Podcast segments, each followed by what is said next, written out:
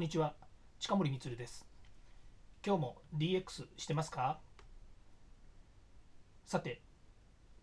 大切なことだから一度しか言いません。二段階認証しましょう。もう一度言いますね。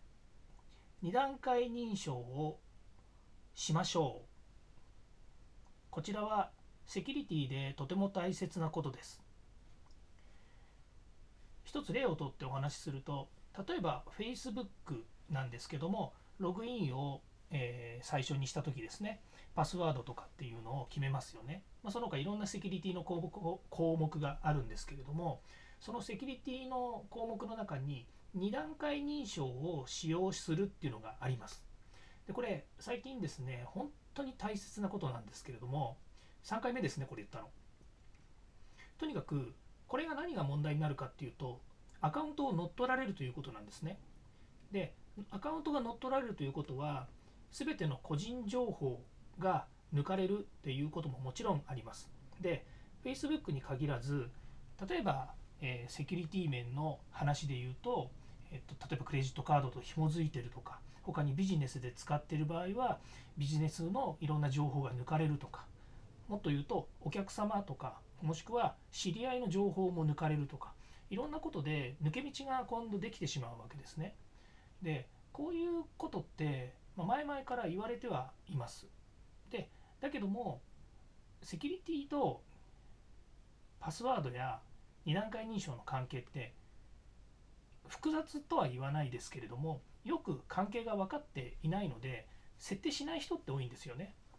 でこれ2段階認証はまだいいんですけども今度2要素認証とかっていうのも出てくるわけですね。まちょっとこの 2, 2段階認証と2要素認証は何が違うのかっていうのをまた調べていただければいいと思うんですけどもでこのことってやはりセキュリティに対するリテラシーが低い人はこういうことについてどうしても敬遠しがちになってしまいます。でもうこれねいい悪いの問題はちょっと置いといて乗っ取られると自分だけじゃなくて自分の友人や何ならか大切な家族もですね巻き込むんで、えー、しまうこともあります。それから、え、スパムとかですねそれから詐欺行為につながるようなことにも発展する可能性があります。可能性なのであの絶対そうなりますよっていうふうに言ってるわけじゃないですけど少なくとも乗っ取られているということは、えー、あなたにとっての、えアカウントに対する被害になってるわけですよね。なので、まあ、例えばパスワードもえー、複雑にする。大文字小文字それから、え、数字記号を入れるとかっていうふうにしてセキュリティ強化をしてくださいっていうサイトもありますけれどもものすごくシンプルにですね、え、番号とそれから英文字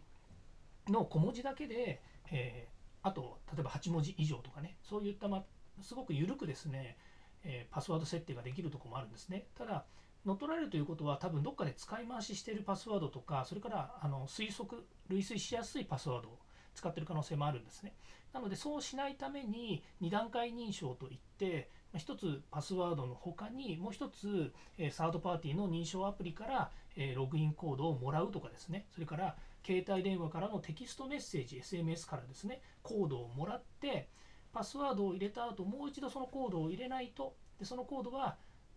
かなり特定的にその人じゃないとログインできないようなあの場所からもらえるコードなんですね。例えば携帯電話のテキストメッセージは他の人には届かないですよね。その携帯電話の番号を持ってる人のとこしか届かないので、まあ、そういうような形で2段階認証ですね。自分のパスワードでログインするっていうのと、もう一つ他の、えー、サードパーティーの認証アプリ、もしくは、えー、携帯電話とかそういったところからの、えテキストメッセージからのコードですね。このコードをログインあのログインの時に入れることによって、え、かなり特定的に自分でしかログインできないようにするということがあります。ちょっとこう言葉なので説明がうまくなくてですね、なんだよ、よく分かりにくいじゃないかと思うかもしれませんけれども、そういった形の2段階認証っていうものを今までしてないということがあるのであれば、ぜひやってください。まこれは本当にあのもうあのコンピュータリテラシーがどうのこうのという前にスマートフォンをやですね。それからあとはこういった SNS を使うという時にはかなり気をつけていただいた方がいい、まあ、リテラシーもリテラシーも本当にこれはもう皆さん知って